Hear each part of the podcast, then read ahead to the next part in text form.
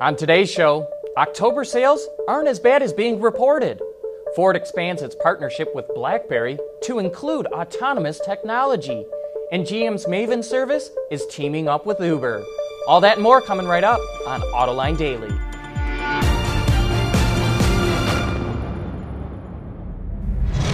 This is Autoline Daily, the show for all you enthusiasts of the automotive industry. Automakers revealed U.S. sales numbers from October yesterday, and while most are reporting sales were down, the market isn't quite as bad as it looks.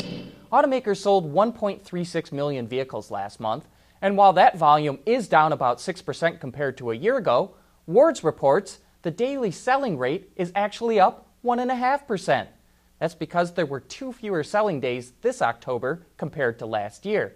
So if we had those extra days, sales would actually be up this month. The SAAR also remained strong in October at 17.9 million units. Taking a look at the full line manufacturers, GM had a strong month, with its sales up 6% on a daily selling rate basis. Toyota sales fell about 2%. Ford sales were down 5%, although we should note this is just an estimate because the company delayed its sales numbers after a fire broke out at its headquarters earlier in the week. Ford will reveal the official numbers later this week. FCA's sales dropped 3%, while Honda and Nissan both posted gains in October. While the overall sales numbers aren't as bad as being reported, year to date sales are down slightly, so it seems unlikely automakers will top last year's sales record.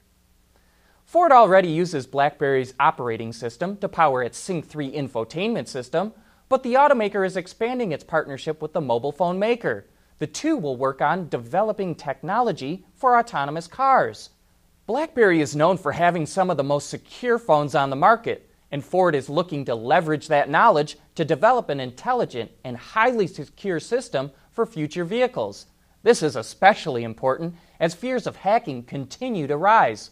Ford also has ambitious goals of an autonomous ride sharing fleet by 2021 and a fully autonomous car for sale by 2025 and this partnership will help it realize those dreams.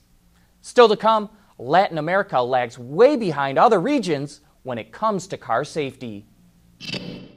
AutoLine Daily is brought to you by Bridgestone Tires, your journey, our passion. Dow Automotive Systems, advanced materials that deliver better results. And by Lear, a global leader in automotive seating and electrical systems. There's a lot of focus on vehicle safety in the US, Europe, and Japan. But in other areas of the world, safety isn't as big of a priority. However, that is starting to change. Earlier this year, GM announced that by 2019, it will equip all of its vehicles globally with airbags and three point safety belts after the Chevy Sail earned a zero star rating from the Latin New Car Assessment Program, or NCAP.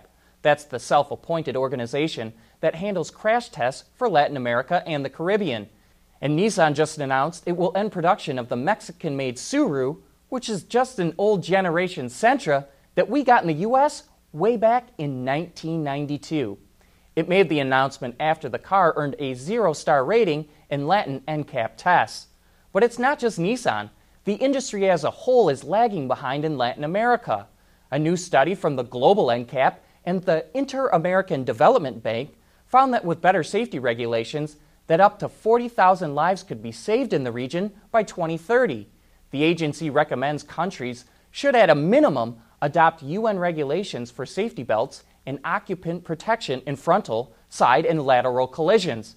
In addition to the lives saved, the report says 400,000 serious injuries could be avoided and up to $153 billion in societal costs saved.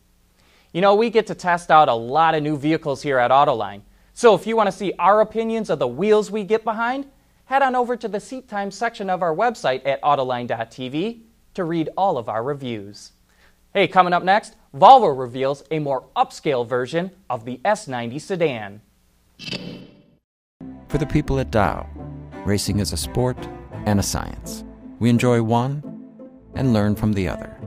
But like most competitive people, we like winning at both. This is the human element at work.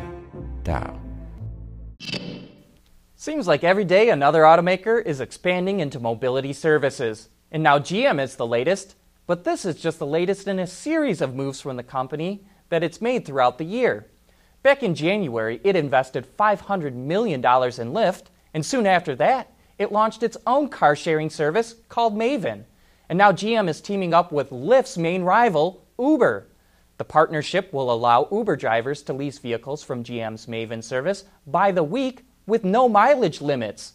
Drivers can lease the vehicles for $180 a week plus taxes and fees, but insurance coverage is also included.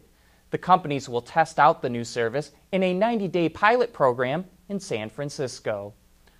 Well, there's a major shakeup going on in Volvo's production strategy. The automaker is ramping up capacity in China and will be developed as a global manufacturing and export hub. The new S90 sedan will be moved from Europe to China, while the current and future S60 will continue on in its plant in Chengdu, and the smaller 40 series and Geely's new Lynk & Co branded cars will be built at a new plant that's currently under construction in the country. But Volvo is not giving up on other markets. Its plant in Gothenburg, Sweden, will continue to make some of the vehicles built on its SPA modular architecture, like the XC90, while in the future its plant in Belgium will only make vehicles on its CMA modular architecture, which underpins the 40 and 60 series vehicles. Volvo is also building a new plant in South Carolina that will make SPA vehicles for the US and export. One of the new vehicles that will be built in China is the just announced top of the line S90 Excellence. It's a specially upgraded luxury model that will make its debut at the Guangzhou Motor Show and be exported globally. Well, that's it for today. Thanks for watching, and please join us again here tomorrow.